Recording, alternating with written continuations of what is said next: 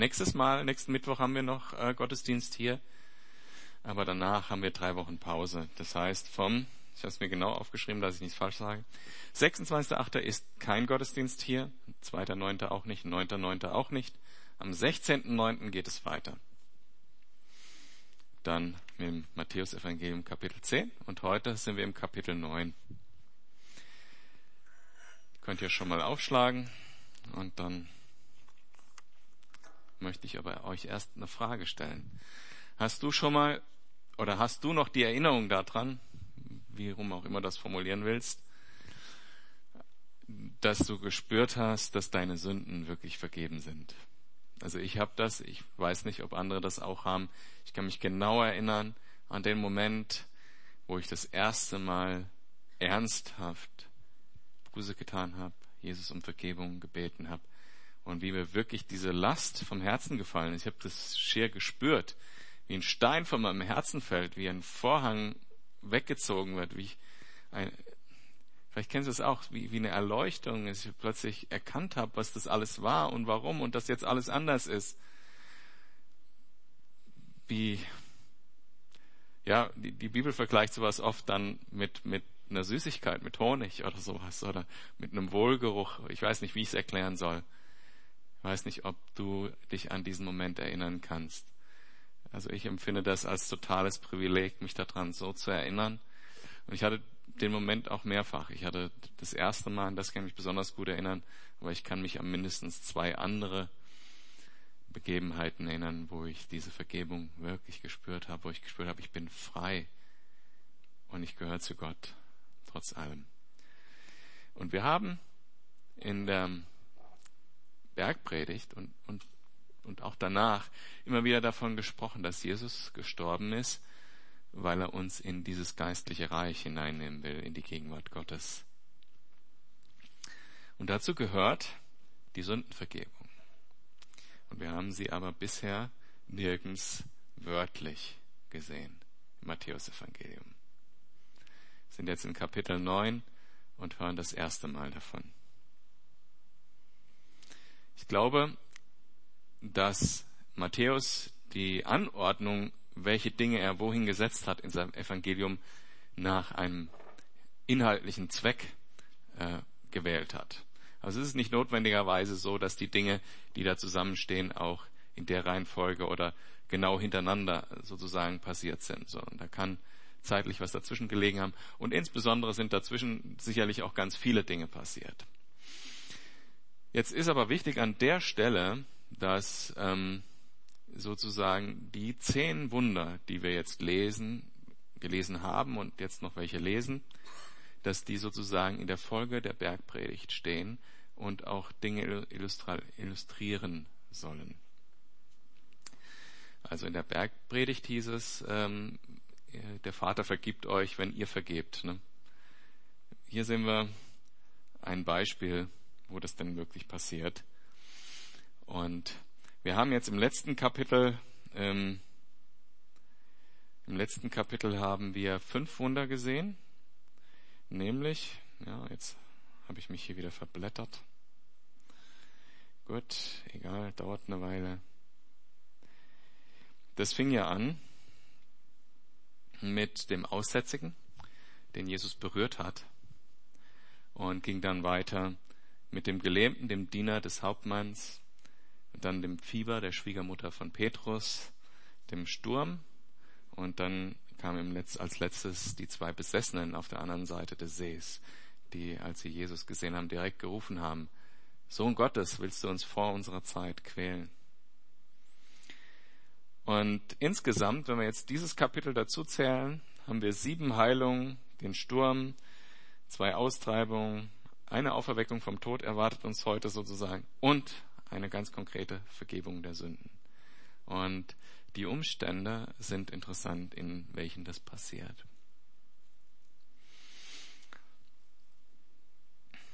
Ich fange an, ab Vers 1 zu lesen. Jesus stieg in das Boot, fuhr über den See und kehrte in die Stadt zurück, in der er wohnte. Also das ist Kapernaum. Einige Männer brachten einen Gelähmten auf einer Tragbare zu Jesus. Als Jesus ihren Glauben sah, oder ich betone es nochmal anders, als Jesus ihren Glauben sah, sagte er zu dem Gelähmten, du brauchst dich nicht zu fürchten, mein Sohn, deine Sünden sind vergeben.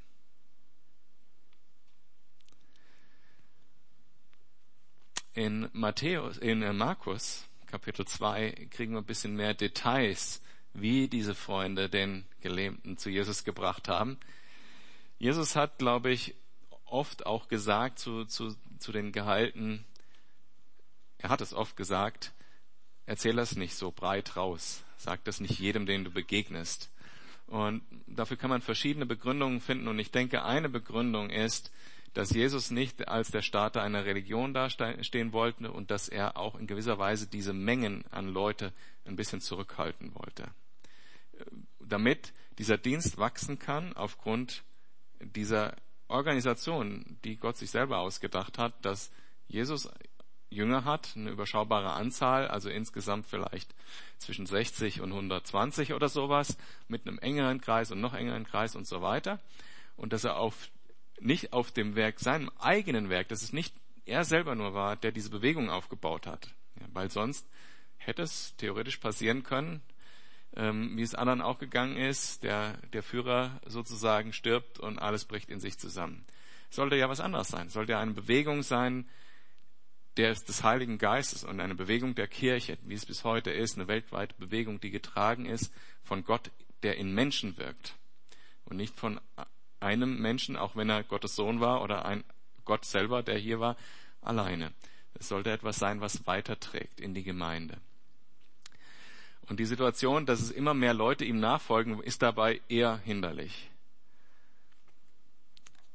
Und in dem Fall war es auch hinderlich, weil als diese vier Freunde mit ihrem, mit ihrem Buddy dahin kamen, war schon das Haus vollgepackt. Drumherum standen schon Leute, die sind noch nicht mal bis zum Fenster gekommen und äh, rufen hätte auch keinen Sinn gehabt, weil es war viel zu viel los. Also dieses Haus war umstellt von Leuten, eine riesen Menschenmenge. Und die haben sich überlegt, jetzt sind wir extra gekommen und wir wissen genau, dass unser, äh, unser Freund geheilt werden kann von Jesus. Wie bringen wir das fertig? Und dann sind sie, wie Markus berichtet, eben aufs Dach geklettert und haben sich da die, die Dachziegel abgenommen oder wie auch immer durch den Lehm gebuddelt, mit Steinen drauf rumgehauen, bis da das erste Loch war. So, Jesus predigt, äh, legt die Schriften aus und es rieselt schon aus dem Dach raus. Irgendwann guckt er hoch und sieht die vier Freunde, sieht nur vielleicht ein paar Augen da durchlinsen und die machen immer weiter. Ne? Ich weiß nicht, ob Jesus dann aufgehört hat oder wie, ob er weitergemacht hat. Irgendwann lassen sie den, den Kumpel runter und Jesus sieht ihn an und sagt, wie wir hier lesen, du brauchst dich nicht zu fürchten. Also einmal hätte ja sagen können, wenn ich es jetzt gewesen wäre, hätte ich gesagt, ich bin doch mitten in der Predigt, musst du mich jetzt stören. Ne? Hätte ja auch sein können. Du brauchst dich nicht zu fürchten. Und er hat das gesagt aufgrund des Glaubens der Freunde. Finde ich sehr bemerkenswert, weil was jetzt passiert ist ja, dass Jesus die Sünden vergibt dieses Mannes. Aufgrund des Glaubens seiner Freunde ist das passiert. Ich bin mir ganz sicher, dass der Jesus angeguckt hat und erstmal das erlebt hat, was wir alle erlebt haben, glaube ich, wenn wir wirklich verstanden haben, wer Gott ist. Wir haben gemerkt, das ist Gott. Ich habe Angst. Ja, ich glaube, oder ich bin unrein oder wie auch immer er das empfunden hat. Jedenfalls eine Unwürdigkeit, die man erleben muss, wenn man Gott wirklich begegnet, glaube ich. Und dann hat er gemerkt, der sagt zu mir, fürchte dich nicht. Und dann hat er selber Glauben in dem Moment, meine ich. Steht hier nicht. Aber es hat angefangen mit dem Glauben der Freunde. Und selbst wenn es nur der Glauben der Freunde war, überlegt euch, was das für euch bedeutet, wenn ihr Freund von jemand seid. Wenn ihr Glauben für jemanden habt, was das für die Person bedeuten kann, wenn ihr dem Glauben auch Ausdruck verleiht im Gebet. Ihr müsst nicht doch Dächer abdecken oder sowas dafür. Aber beten wäre schon cool. Was das bedeuten kann. Dieser Mann ist der Erste, zu dem Jesus sagt, berichtet in dem Evangelium, dir sind deine Sünden vergeben, weil seine Freunde Glauben für ihn hatten und in diesem Glauben vorwärts gegangen sind. Einige der Schriftgelehrten dachten im Stillen, das ist ja Gotteslästerung. Jesus waren ihre Gedanken nicht verborgen. Warum denkt ihr Böses in eurem Herzen? fragte er sie. Was ist leichter? Zu sagen, deine Sünden sind dir vergeben, oder steh auf und geh umher. Doch ihr sollt wissen, dass der Mensch die Vollmacht hat, hier auf der Erde Sünden zu vergeben. Und er wandte sich zu dem Gelähmten und sagte, steh auf, nimm deine Tragbare und geh nach Hause. Da stand der Mann auf und ging nach Hause. Als die Menge das sah, waren alle voller Ehrfurcht und priesen Gott, der den Menschen solche Vollmacht gegeben hat. Die Pharisäer sagen sich, der sagt, Sünden vergeben? Das ist Gotteslästerung, das darf nur Gott sagen. Sünden sind etwas, eine Schuld, die ich vor Gott habe. Das kann kein Mensch sagen, dass sie vergeben sind. Dies wäre so, als ob mein Autoverkäufer mir sagt, dein Hauskredit ist abbezahlt. So ungefähr. Das ist etwas gegen unsere religiösen Vorschriften. Das ist Gotteslästerung. Und man kann es ihnen fast nicht vorwerfen, Sie wussten nicht, wen sie vor sich stehen haben. Oder sie wollten es nicht wissen. Und sie haben Gott als Mensch vor sich stehen. Jesus hat die Macht, Sünden zu vergeben. Wenn ich schon das Beispiel vorher Geld genommen habe, also wenn ich jetzt, sagen wir mal beim Mittagessen ein Kollege äh, ich frage einen Kollegen, hast du mal 10 Euro? Ich habe kein Geld dabei, damit ich auch mitessen kann. Er sagt, ja, gib mir 10 Euro. Beim nächsten Essen sagt er zum anderen Kollegen, ich habe kein Geld dabei, kannst du mir 10 äh, Euro leihen, du kriegst die vom Alex zurück. Ne? Dann hat, sagen wir mal, der eine meine Schulden bezahlt und, und sozusagen kann sie von mir wieder einfordern. Ne? Das geht. Das ist so eine Transaktion, die kann beliebig in Kette vorwärts äh, nach vorne gerollt werden. Ich kann jemanden den Schuldschein abkaufen und kann das von demjenigen, der schuldet, praktisch eintreiben. Banken machen das untereinander die ganze Zeit. Ähm, aber was müssen sie machen? Du musst eben das bezahlen, diese Schuld, und kannst sie dann später eintreiben mit den zusätzlichen Zinsen. Und Jesus hat diese Schuld bezahlt, die wir vor Gott haben. Jesus ist ein paar Jahre später ans Kreuz gegangen und hat das bezahlt und im Reich Gottes war das schon getan. Deshalb konnte er sagen, dir sind deine Schulden vergeben.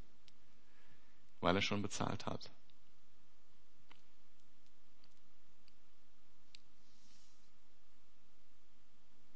Eine andere Tatsache finde ich auch äh, sehr bemerkenswert oder einfach erwähnenswert. Jesus hat gesehen, was die Pharisäer in ihrem Herzen gedacht haben. Und Jesus weiß das von dir und von mir, was in unserem Herzen vor sich geht.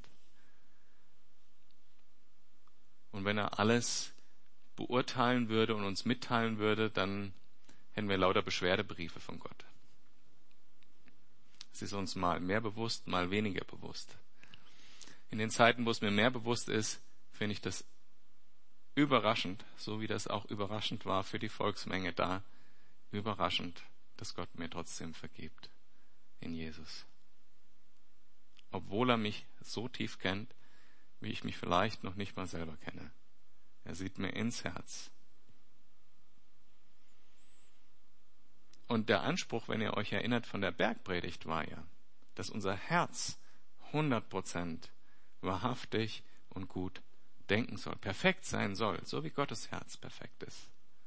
Nicht nur unsere äußerlichen Praktiken und Taten und so weiter, sondern unser Herz, unser allerinnerste soll absolut heilig sein, perfekt. Und Jesus sieht alles, was in unserem Herzen vor sich geht und vergibt uns dennoch. Und wir brauchen keine Angst vor ihm zu haben.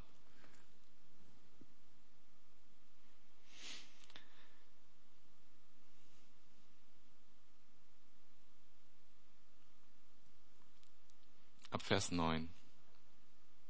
Als Jesus weiterging, und am Zollhaus vorbeikam, sah er dort einen Mann sitzen. Er hieß Matthäus. Jesus sagte zu ihm, folge mir nach. Da stand Matthäus auf und folgte Jesus. Das ist tatsächlich Matthäus, der die Evangelium auch geschrieben hat. Später war Jesus im Haus des Matthäus zu Gast. Viele Zolleinnehmer und andere Leute, die als Sünder galten, waren gekommen und nahmen zusammen mit ihm und seinen Jüngern an dem Essen teil. Als die Pharisäer das sahen, sagten sie zu den Jüngern, wie kann euer Meister nur zusammen mit den Zolleinnehmern und Sündern essen? Jesus hörte das und erwiderte, nicht die Gesunden brauchen den Arzt, sondern die Kranken. Geht einmal und denkt darüber nach, was jenes Wort bedeutet. Barmherzigkeit will ich und nicht Opfer. Dann versteht ihr, dass ich nicht gekommen bin, um Gerechte zu rufen, sondern Sünder.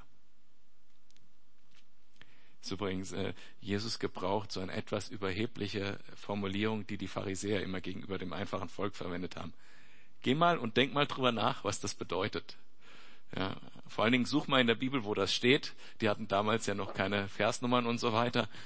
Ja, guck mal, ob du weißt, wo das steht und dann denk mal drüber nach, was das bedeutet. Also er spielt sozusagen diesen Ball zurück, äh, den sie in sein, seiner Hälfte gespielt haben. Das Wichtige aber ist hier, dass Jesus sagt, für wen er gekommen ist. Und das ist, glaube ich, auch der ganze Inhalt dieser zwei Kapitel.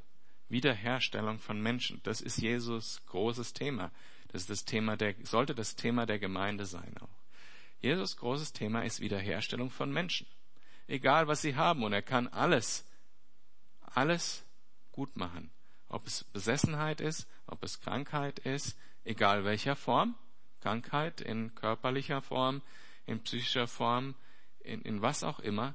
Er kann ähm, Naturgewalten sogar aufhalten, ja, um Glauben zu stärken von Menschen. Und er kann Sünden vergeben zur Wiederherstellung. Das ist sein Business. Wiederherstellung von Menschen. Wiederherstellung. Und jederzeit, und ich denke, weil das sein Business ist, hat er diese, diesen Wunsch jederzeit. Beim ersten Mal, wenn du Jesus kennengelernt hast, ist es ganz offensichtlich. Aber es ist genauso offensichtlich, wenn du gefallen bist als Christ. Er will dich wiederherstellen. Das ist sein Business. Das will er tun. Das ist sein Business. Und wir werden alle irgendwann im Himmel sein und perfekt sein bei ihm. Gesund, heil, heilig. So wie er ist. Und weil das sein Business ist, umgibt er sich auch mit Leuten, die das brauchen und wissen, dass sie es brauchen. Also denen, die als Sünder galten. Die Pharisäer waren ja genauso Sünder, wie wir schon mehrfach ausgeführt haben. Er ist gekommen für diejenigen, die sich krank fühlen und auch zum Arzt gehen. Für die Sünder, für Leute wie dich und mich. Die andere Sache, die an dieser Geschichte sehr äh, wichtig ist, ist, dass Matthäus eine Party geschmissen hat für Sünder. Er hat es selber erkannt und ich denke mal, er hat schon so ein bisschen drüber nachgedacht. Ne? Also er war selber immer verurteilt von den Pharisäern und so. Dann hat er gedacht, na Jesus äh, sozusagen predigt auch gegen diese Scheinheiligkeit der Pharisäer. Das finde ich gut. Äh, der Feind von meinem Feind ist mein Freund oder so ähnlich. Also deshalb war er schon mal offen dafür, mit Jesus zu reden. Und als Jesus ihm dann begegnete und er diese Offenheit hatte, ähm, ist Klick, was passiert. Matthäus hat geglaubt, ist ihm nachgefolgt. Und das Erste, was er macht als Jünger, ist eine Party zu schmeißen für andere Sünder. Und ich denke mal, das ist eine andere Art von Veranstaltung als die, die wir hier haben oder die, die wir meistens haben als Gemeinde. So, wo wir nur als Jünger sozusagen zusammenhängen und ähm, nicht viel zu tun haben, weil da gibt es nicht viele Leute, die Wiederherstellung brauchen, ein paar vielleicht. Und Matthäus macht's anders. Er lädt erstmal alle ein, wo er sagt, ihr braucht das alle. Ich habe den Messias kennengelernt. Ich habe den kennengelernt, der Sünden vergeben kann. Der, der wirklich wiederherstellen kann. Der, der uns erklärt, wie Gottes Reich wirklich aussieht. Der, der uns auch dahin bringen kann mit seiner Kraft. Und hat Jesus eingeladen. Hat gesagt, guckt euch den an. Der ist der Weg, die Wahrheit und das Leben.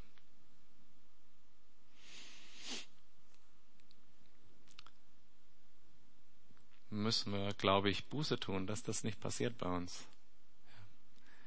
Wir machen schon manchmal Veranstaltungen mit, auch so als Familie zum Beispiel, wir Veranstaltungen mit Leuten, die nicht glauben.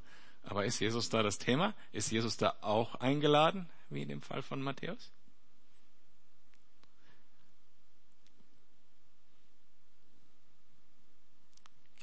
sollte uns zu denken geben. Da ist mehr drin. Macht euch keine Schuldgefühle deshalb. Es ist einfach, schlicht und einfach, die, die Tatsache ist, Jesus zu leben heißt, ihn ganz zu leben. Das heißt, wenn ich jemanden wirklich liebe, dann möchte ich gern auf meinen Partys haben. Wenn dann sollen wir nicht die äußerlichen Dinge tun. Also wenn, wenn du jetzt denkst, oh nein, ich muss jetzt irgendwie meine Freunde erreichen, dann ist es nicht das, was ich transportieren wollte. Ne, weil wenn du jetzt eine Party schmeißt, nur weil du jetzt gerade sozusagen und deine, deine Sünderfreunde einlädst, weil du es jetzt gerade gehört hast, ein schlechtes Gewissen bekommen hast, dann ist das überhaupt nicht Jesu Absicht. Ich glaube, seine Absicht ist, wenn du dieses Gefühl hast, dir aufzuzeigen, du musst mehr Zeit mit mir verbringen, damit du mich lieben lernst. Das ist eher die Message in dem Fall. Ab Vers 14. Daraufhin kamen die Jünger des Johannes zu Jesus und fragten, warum fasten deine Jünger nicht? Wir fasten und die Pharisäer fasten doch auch viel. Jesus gab ihnen zur Antwort, können etwa bei einer Hochzeit die Gäste trauern? solange der Bräutigam bei ihnen ist? Es kommt allerdings eine Zeit, wo ihnen der Bräutigam entrissen wird. Dann werden sie fasten. Spricht, glaube ich, für sich. Also die Zeit war einfach nicht gegeben. Solange die Jünger mit Jesus waren, hatten sie täglich Interaktion mit Gottes Sohn. Warum sollte man dann fasten, um sozusagen diese Interaktion mit Gott zu suchen? Also wenn ihr jetzt nicht genau versteht, warum ich das genau so sage, dann müsst ihr noch mal vor zwei Wochen, glaube ich, äh, den, den Teil hören über Fasten. Fasten ist eine geistliche Aktivität, die wir betreiben als aktive Zuwendung Gott gegenüber. Sie, äh, Jesus erwähnt die in der Bergpredigt in einem Atemzug mit Gebet und Almosen geben. Zwei anderen Aktivitäten im Reich Gottes. ab Vers 16. Niemand flickt ein altes Kleid mit einem neuen Stück Stoff, sonst reißt das neue Stück wieder aus und der Riss wird noch größer. Früher, als ich noch Kind war, da waren die Blue Jeans die einzige Mode, die es gab. Und es gab keine vorgewaschenen Jeans wie heute. Das heißt, die wurden als Tuch gewebt, genäht, in den Laden geschickt. Und damals hat man dann eben seine Levis oder Denim aufgehoben, wenn, wenn sie nicht mehr gepasst haben oder wenn sie ausgetragen waren, damit man später, wenn man eine ältere Jeans hat, was ausschneiden kann und da reinnähen kann. Weil das eben so ist, wenn man dann einen Flicken von, einer, von neuen Jeansflicken irgendwo reingenäht hat, dann ist er sofort ausgerissen, weil eben dieser neue Stoff noch einläuft beim Waschen. Heute ist das ja nicht mehr so, weil die Jeans vorgewaschen werden vom Hersteller. Und das ist hier gemeint. Also dieser Vorgang, wenn ich ein, ein neues Stück Stoff in, in einen alten, in ein altes Stück Kleidung einnähe und dann wasche ich, dann reißt dieser Flicken praktisch den Stoff auseinander. Und wenn er das nicht tut, dann sieht es zumindest ziemlich hässlich aus, weil dann knüttelt das so drumum und so. Und ein gleiches Bild kommt als nächstes nochmal. Auch füllt man nicht jungen Wein in alte Schläuche. Er gärt ja noch und die Schläuche werden platzen. Der Wein würde auslaufen und die Schläuche wären ja nicht mehr zu gebrauchen. Nein, jungen Wein füllt man in neue Schläuche, dann bleibt beides erhalten. Also mit Schläuche sind hier gemeint Tierhäute. Und Tierhäute wie unsere Haut sind, ist äh, sehr flexibel, wenn sie noch frisch ist sozusagen, weil da drin bestimmte Stoffe sind, Kollagen und sowas, was das flexibel hält. Ähm, wenn das allerdings älter wird, dann kann das sehr unflexibel werden, extrem hart, so hart sogar, dass ähm, in Afrika man aus diesen getrockneten, ausgebleichten, in der Sonne liegenden Tierhäuten Schilde macht gegen Speere. Habe ich mir mal einen aus Kenia mitgebracht. Ist ein be beliebtes, äh, wie sagt man, Mitbringsel. Äh, wie heißt das französische Wort nochmal? Ja, eben. Sowas mitzubringen aus, äh, aus einem anderen Land. Das eben, die machen daraus Schilde, um die Speere aufzuhalten. So hart wird das, so eine, so eine Kuhhaut, wenn man sie, wenn dieses Kollagen zerfällt. Und wenn etwas so unflexibel ist und man tut gärenden Wein rein, der schon erheblich mehr Volumen braucht, dann platzt das einfach kaputt. Das kann man nur mit einem neuen Schlauch machen, der eben noch diese frische Kollagen und so weiter drin hat, wo diese Haut noch flexibel ist. Und da tut man eben jungen Wein rein. Und gegorenen Wein kann man auch in alte Schläuche tun. Oder Wasser und Wein gemischt oder was auch immer. Was soll das bedeuten? Ich glaube, das hat zwei Aspekte. Zum einen befinden wir uns ja in dem Kontext mit dem Dialog mit Johannes. Und Johannes steht, obwohl er im Neuen Testament auftritt, ja für den alten Bund noch. Nämlich in dem Bund, wo, wo der Mensch umkehrt und auf den Messias wartet. Weil seine Aufgabe war ja, den Weg zu bereiten für Jesus. Und Jesus hat erklärt, mein Bund sieht ganz anders aus. Ihr sollt nicht euch an irgendwelche Rituale halten, sondern ihr sollt mit dem Herzen umkehren und euch Gott mit dem Herzen zuwenden. Und ich will euch die Kraft dafür geben. Ich will euch das ermöglichen. Und das ist das Alte und das Neue in dem Vergleich. In dem Neuen steckt diese Kraft, pow, wie, wie das Ding platzt, wenn es soweit ist. In dem Neuen steckt Power. Das passt nicht in dieses alte System von Gesetzen und Ritualen. Und ich glaube, dass, man, dass wir das geschichtlich, also als Einzelperson erleben müssen. Also unsere alten Vorstellungen müssen einfach komplett weg. Diese, die, unsere Vorstellung von Religion muss einfach weg. Und es muss dahin diese Kraft, die das Zentrum ist unseres Glaubens. Und das ist Jesus selber. Das ist der erste neue Wein sozusagen. Das gilt für uns persönlich als Einzelperson. Das gilt für die, den Bund, der neue Bund, der den alten Bund abgelöst hat zur Zeit Jesu. Das ist dieser Kontext mit Johannes. Und das, glaube ich, ist auch in der Geschichte immer wieder passiert der Gemeinde. Wenn Jesus plötzlich wieder ganz präsent war in einer Gemeinschaft, dann hatte das keinen Platz mehr in bestehenden Organisationsformen. Kirchen, Denominationen hatten keinen Platz dafür. Martin Luther und ich, da kann man ja viele, viele Beispiele aufhören.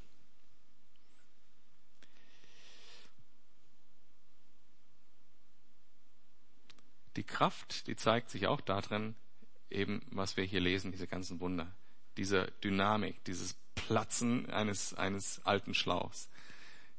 Dort in der Gegend, wo Jesus da unterwegs war, hat er ganze Dörfer geheilt. Ist da hingegangen und hat, heißt es hier, alle Kranken geheilt. Das war nichts, was in dieses alte System passt. Und Denominationen erleben das immer wieder. Es gibt eine neue Bewegung, wie bei Calvary Chapel auch. Das war damals Ende der 60er Jahre, 70er Jahre. Dann werden Dinge tradiert, also bekommen einen Status eines Muss, weil sie immer schon so gemacht wurden. Und dann wird es bloße Form. Ich hoffe, da sind wir noch nicht. Und dann wird es eine Denomination, die eigentlich innerlich tot ist. Und dann braucht es wieder was Neues. Dann macht Gott wieder was Neues an anderer Stelle. Ich hoffe, dass wir als, als Einzelne auch offen dafür sind, wo Gott was Neues machen will. Und uns daraus zu bewegen, was wir schon immer gemacht haben. Ab Vers 18. Während Jesus noch mit den Jüngern des Johannes redete, kam einer der führenden Männer des Ortes warf sich vor ihm nieder und rief, meine Tochter ist soeben gestorben. Aber komm doch und leg ihr deine Hand auf, dann wird sie wieder leben. Jesus stand auf, folgte ihm. Auch seine Jünger kamen mit. Ähm, wir wissen, wie der heißt aus einem anderen Evangelium, Jairus, der war ähm, Teil der Synagoge, also irgendwie Ältester der Gemeinde oder wie auch immer man das übersetzen will. Und der hatte einiges an religiösem Ballast auch dabei. Ist interessant, dass gerade er als nächstes kommt nach diesem, nach diesem Thema äh, neue und alte Schläuche. Ich bin überzeugt, dass er auch diesen Weg gegangen ist und für ihn das auch der Bruch war mit der Synagoge oder mit seinem religiösen System. Ich glaube, dass er und sein Haus Christen geworden sind, Jünger Jesu geworden sind danach. Und Jesus hört sich von ihm an und sagt, okay, ich komme mit. Unterwegs drängte sich eine Frau, die seit zwölf Jahren an schweren Blutungen litt, von hinten an Jesus heran und berührte den Saum seines Gewandes. Denn sie sagte sich, wenn ich auch nur sein Gewand berühre, werde ich gesund. Jesus wandte sich um, er sah die Frau an und sagte zu ihr, du brauchst dich nicht zu fürchten. Meine Tochter, Dein Glaube hat dich gerettet. Von dem Augenblick an war die Frau gesund.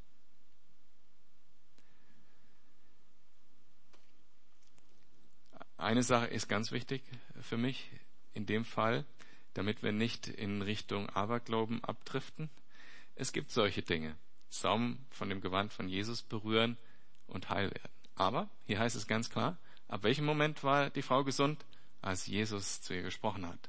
Durch sein Wort ist sie gesund geworden. Nicht durch das Berühren des Gewandes an sich. Sonst fängt man an und sagt, okay, irgendwo haben wir noch ein Stück von dem Gewand und kommt alle dahin und fasst das an, damit ihr gesund werdet und so weiter.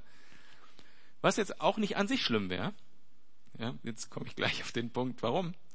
Es gibt andere Beispiele auch in den Evangelien, wo wir sehen, wo so ein gewisser Aberglaube-Effekt dabei war. Zum Beispiel der Teich von Bethesda. Dort lagen irgendwie ganz viele äh, Kranke rum und, und Gelähmte und so weiter, äh, weil sie hofften, dass sie dort geheilt werden können, wenn ein Engel das Wasser berührt. Das war die, diese abergläubische Vorstellung, dass wenn das Wasser sich bewegt, wer dann als erstes in dem Wasser ist, wird geheilt. Ist auch so, so, so eine ähnliche Art von fast Aberglaube wie das mit dem Saum des Gewandes.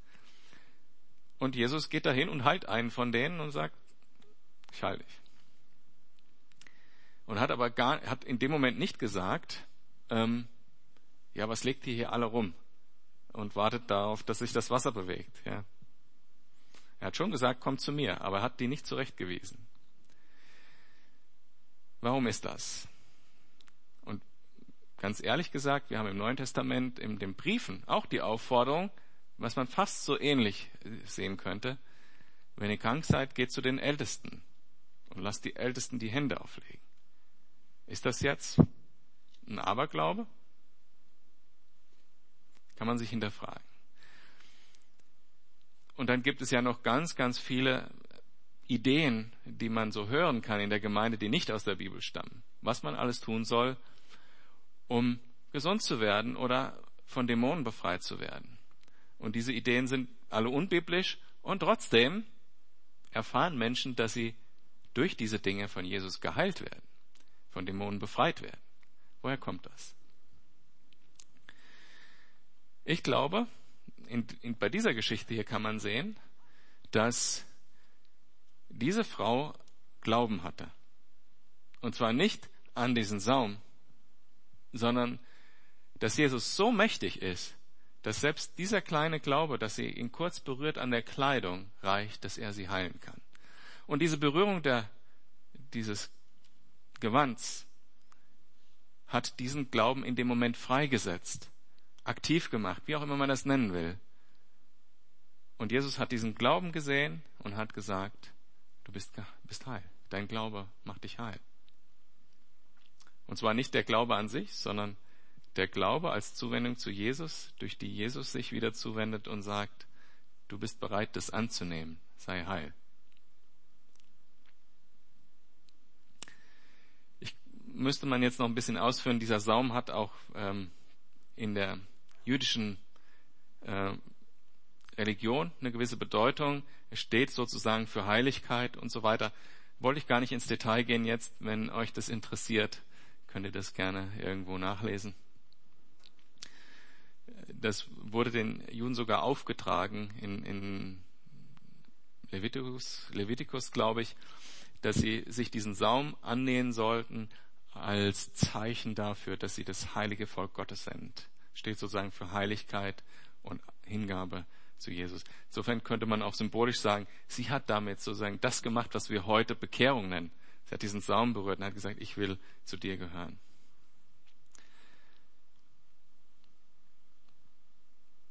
Ab Vers 23. Als Jesus schließlich ins Haus jenes führenden Mannes kam und die Flötenspieler und die aufgeregte Menge sah, sagte er, Geht hinaus, das Mädchen ist nicht tot, es schläft nur. Da lachten sie ihn aus.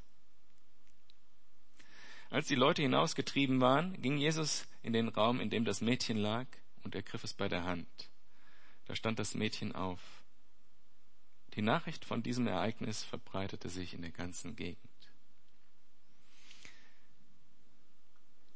Die Frau, die er vorher geheilt hat, die hat er auch angesprochen mit einem sehr liebevollen Tochter, eigentlich so, wenn, wenn, wenn, wenn ich mich meiner Tochter auf diese Art und Weise zuwenden würde, würde ich vielleicht sagen Schätzchen oder so. Also eine sehr liebevolle Anrede. Und das gleiche lesen wir im anderen Evangelium auch von dem Mädchen hier, wo er sagt, Schäflein, wörtlich übersetzt, steh auf. Da sieht man Jesu Herz. Das, das ist eben nicht nur sein Job, sein Business, sondern es ist sein Herz, sein ganzes Wesen, Wiederherstellung von Menschen. Jedenfalls kommt Jesus dahin und äh, die Leute drumherum haben schon gesagt, lasst mal äh, professionelle äh, Trauersänger kommen. Das waren Leute, die haben das auch für Geld gemacht durchaus.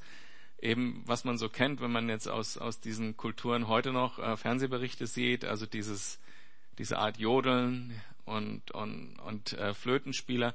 Und auch im Gesetz ist das vorgeschrieben, dass mindestens zwei Flötenspieler da sein sollen und so weiter. Es ist ganz klar, das, was da abläuft, ist schon die Totenfeier für das Mädchen. Und Jesus kommt dazu und sagt, nee, lass mal gut sein. Das Mädchen schläft nur. Da haben sie ihn ausgelacht, weil sie haben nach allen Regeln der Kunst, Puls, Atmung und so weiter gesagt, tot. Und ich meine, Jesus war schon eine Weile unterwegs, hat sich noch mit der Dame da aufhalten lassen, die geheilt wurde, wo Jairus, der Vater, wahrscheinlich schon gesagt hat, komm, jetzt mach mal. Meine Tochter, die stirbt oder ist schon gestorben jetzt. Bald ist zu spät. Und er kommt dahin und die ist vielleicht schon eine ganze Weile tot. Vielleicht Stunden sogar schon. Und spricht sie nur an und sagt, Schäflein, steh auf.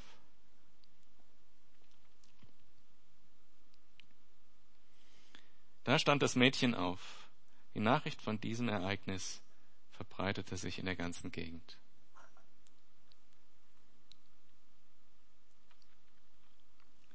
Sünde und Tod hängen ja ziemlich nah zusammen. Insofern auch Vergebung und Aufwecken zum Leben. Deshalb steht es hier auch in dieser Verbindung, wie Matthäus das zusammengebracht hat. Es gibt kein ewiges Leben ohne Vergebung der Sünden. Und es gibt kein Leben, wie es wirklich Leben sein sollte, nämlich das Leben mit Gott ohne Vergebung der Sünden. Weil in Gegenwart Gottes kann ich als Sünder nicht existieren. Und im Römerbrief heißt es auch, der Lohn der Sünde ist der Tod. Sünde führt zum Tod. So hat es Gott schon angekündigt, als es noch gar keinen Tod gab. Adam und Eva müssen gedacht haben, das musst du uns nochmal erklären. Was ist Tod genau, wenn wir von, diesem, von dieser Frucht essen? Da hat Gott schon gesagt, die Sünde wird zu dem Tod führen. Und dann hat Gott nochmal Gnade gehabt und hat gesagt, na gut, ihr müsst jetzt selber unter der Sünde leiden, aber ich werde euch einen Weg bereiten, dass die Schlange zertreten wird und ihr ewiges Leben haben könnt mit mir wieder und von der Sünde frei sein könnt. Eben das, was wir hier jetzt miterleben Matthäus Evangelium. Deshalb steht es hier in dem Kontext. Erst diese Geschichte von der Sündenvergebung und dann die Geschichte von der Auferstehung des Mädchens.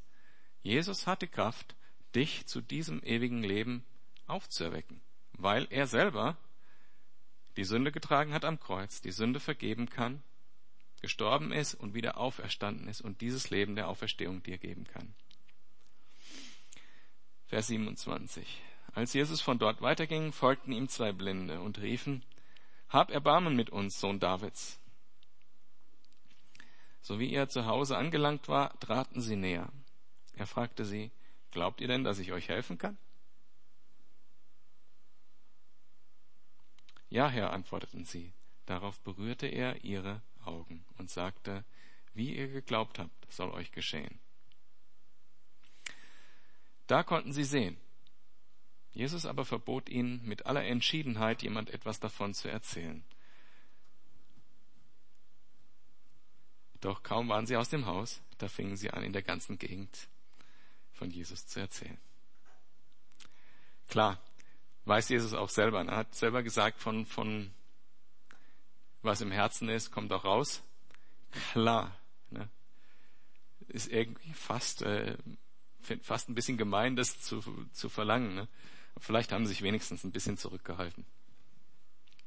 Ab Vers 32. Die beiden waren noch nicht zur Tür hinaus, da wurde ein Besessener, der stumm war, zu Jesus gebracht. So wie der, so wie der Dämon ausgetrieben war, konnte der Stumme reden. Die Menge staunte und alle sagten, sowas hat man in Israel noch nie gesehen. Die Pharisäer aber behaupteten, er treibt die Dämonen mit Hilfe des Obersten der Dämonen aus. Hier sind wir nah an dem Thema Todsünde. Können wir wann anders besprechen, wenn es soweit ist. Fassen wir mal zusammen. Es gab insgesamt zehn Wunder. Und ich möchte kurz für alle diese Ereignisse das mit dem Thema Glauben in Relation bringen. Ist, glaube ich, nicht ganz unwichtig. Der erste, die erste Heilung, konkrete, war der Aussätzige, der hatte persönlichen Glauben, der ist konkret hingegangen, hat gesagt, du kannst mich heilen. Der zweite Vorkommen war der gelähmte Diener des Hauptmanns. Und da wissen wir nicht, ob der Diener Glauben hatte, aber ganz sicher hat Jesus darauf reagiert, weil der Hauptmann, also der Chef, von dem der geheilt wurde, weil der Glauben hatte. Bei der Schwiegermutter des Petrus haben wir keinen Bericht von irgendeinem Glauben. Beim Sturm können wir sagen, die Naturgewalten haben sicher keinen Glauben. Und die Jünger im Boot, für die er das ja getan hat, hatten auch keinen in dem Moment. Jesus sagte so, sogar zu ihnen, warum habt ihr keinen Glauben? Der fünfte war die zwei Besessene, die konnten gar nicht glauben, die hatten gar keinen eigenen Willen in dem Moment. Der Gelähmte, der mit der Sündenvergebung am Anfang von Kapitel 9, da war es der Glauben der Freunde, wie wir ausgeführt haben. Vielleicht hat er in dem Moment auch geglaubt, als er Jesus angesehen hat. Aber Jesus hat den ersten Schritt gemacht. Er hat mit diesem kranken Sünder gesprochen zuerst. Wer das will, der kann das erfahren. Im Hebräerbrief heißt es auch, wer mit ganzem Herzen nach Gott sucht, wird ihn finden. Es gibt niemanden, der das nicht, der das will, der das nicht findet. Habe ich sehr viel Glauben, habe ich auch den Glauben, wenn ich mit Leuten rede, die Gott noch nicht kennen sage ich Ihnen, wenn du das willst, wenn du das erfahren willst, wenn du Gott kennenlernen willst, du wirst ihn erfahren. Du wirst das erfahren.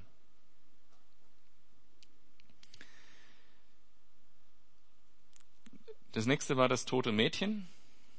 Und da hatte der Vater Glauben, aber die umstehenden Leute hatte keinen Glauben. Wenn Glauben so etwas wäre, was man mit einer Waagschale auf, aufeinander wirft, dann gäbe es da ungefähr ein paar hundert Leute, die keinen Glauben hatten.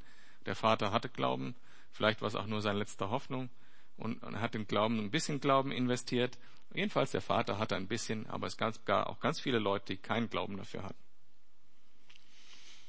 Die Frau, die dazwischen kam, da hat Jesus gesagt, dein Glaube hat dir gerettet, hat dich gerettet. Und dann gab es die zwei Blinden, wo Jesus sogar nachfragt, glaubt ihr denn, dass ich euch heilen kann? Und dann die, der stumme Besessene, der auch wieder, denke ich, keinen ähm, eigenen Glauben haben konnte, aber dort waren es auch andere, die ihn gebracht haben. So, wir haben irgendwie so ein bisschen alles.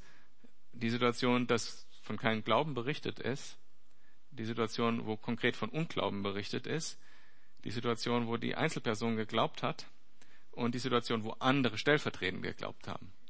Und in allen diesen Situationen hat Jesus geheilt. Ich glaube, die Mehrzahl der Fälle, also in sieben von denen, wird konkret von Glauben berichtet, aufgrund dessen, dessen Glauben er handelt. So. Jetzt kann wir da natürlich auf der anderen Seite vom Pferd fallen. Nämlich auf der Seite, dass man sagt, wenn du noch krank bist, dann hast du nur nicht genug Glauben. Und das steht hier nicht. Nirgends. Und haben wir nicht das vor ein paar Wochen auch behandelt? Was war das für eine Bibelstelle? Weiß nicht mehr. Jedenfalls einfach als Statement. Wir haben hier auch den Fall, dass trotz Unglaube Jesus geheilt hat. Und auch in dem Fall, wo es um Glauben geht, gibt es einzelne Stellen, äh, Einzelstellen, die wir hatten, wo nochmal klar hervorgehoben wird, dass nicht der Glaube selber geheilt hat, sondern das Wort Jesu in dem Fall. Und der Glaube der Anlass war, dass Jesus das getan hat. Ist ein kompliziertes Thema. Wir sollen im Glauben beten, nicht entmutigt sein, wenn nichts passiert, denn wir haben ja gelernt, das beste Gebet ist das Gebet, dein Wille geschehe. Und die allererste Heilung, die passiert ist, war ja die äh, von dem Aussätzigen. Und der ist sogar zu Jesus gekommen. Das war die allererste Aussage, die wir in dem Kontext, in diesem Evangelium gelesen haben. Wenn es dein Wille ist, kannst du mich gesund machen. Und wir haben gelernt, im Vater unser zu beten, dein Wille geschehe. Und ich denke, das ist eine wichtige Message, wir beten für Heilung im Glauben. Diesen Auftrag haben wir. Und wir beten im Glauben, obwohl wir den Vorbehalt haben, dein Wille geschehe. Weil perfekte Glauben ist der, der Jesus und Gott zu 100 Prozent vertraut. Also vertraue ich, dass Gottes Wille der beste Wille ist, den, der umgesetzt werden kann. Wenn ich für jemanden bete, Herr, dein Wille geschehe, für diese Person ist das das beste Gebet, was ich tun kann. Macht das Sinn? Deshalb kann ich nicht sagen, okay, du hast keinen Glauben, deshalb wirst du nicht geheilt und jemanden noch verurteilen dafür. Sondern ich kann sagen, okay, Jesus kann dich heilen, ich werde für dich beten. Hab auch Glauben, kann man ja ermutigen, aber nicht andersrum. Ab Vers 25. Jesus zog durch alle Städte und Dörfer jener Gegend. Er lehrte in den Synagogen, verkündete die Botschaft vom Reich Gottes und heilte alle Kranken und Leidenden. Als er Scharen von Menschen sah, ergriff ihn tiefes Mitgefühl. Denn sie waren erschöpft und hilflos wie Schafe. Ich fühle mich auch manchmal so, die keinen Hirten haben. Da sagte er zu den Jüngern, die Ernte ist groß, doch es sind nur wenig Arbeiter da. Bittet deshalb den Herrn der Ernte, dass er Arbeiter auf sein Feld schickt. Die letzten Worte fehlen bei mir hier.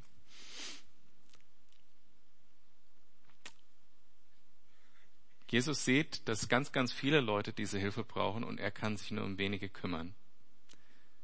Und das bewegt ihn so sehr, dass er die Jünger bittet, dafür zu beten. Ich glaube, dass Jesus uns auch dafür dazu aufruft, dafür zu beten, Jünger oder Erntehelfer in die Ernte zu schicken. Wir sollten uns bewusst sein, was als nächstes passiert. Darüber reden wir nächsten Mittwoch.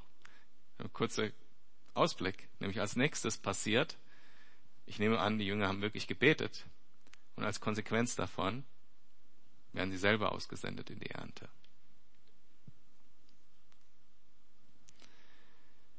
Vater, ich danke dir für dein Wort und dass wir wissen können, dass du daran interessiert bist, dass wir wiederhergestellt werden, damit wir dich kennen und lieben dürfen. Kennen können überhaupt. Ich danke dir, dass das für jeden von uns gilt, dass du da bist, um uns neuen Mut, neue Kraft, Gesundheit, neuen Glauben und auch Freiheit von unserer Sünde zu schenken. Bete das im Glauben für jeden Einzelnen, der hier ist. Und ich bitte dich, wenn du das mit mir betest, es wirklich auch vor Jesus so in deinem Herzen zu sagen, ich glaube, dass du mich wiederherstellst. Ich möchte dich dazu ermutigen, diesen Glauben zu haben, wenn es nur ein bisschen ist. Und Herr, bitte dich, dass du das uns als Erfahrung mehr schenkst, als wir es jetzt erfahren. Dass, du, dass wir wirklich Heilung erfahren im großen Ausmaß, dass wir erfahren, dass Menschen wiederhergestellt werden, dass sie Sündenvergebung erfahren und dass sie in dein Reich geführt werden. Und dass du Erntehelfer in diese Ernte schickst. In Jesu Namen. Amen.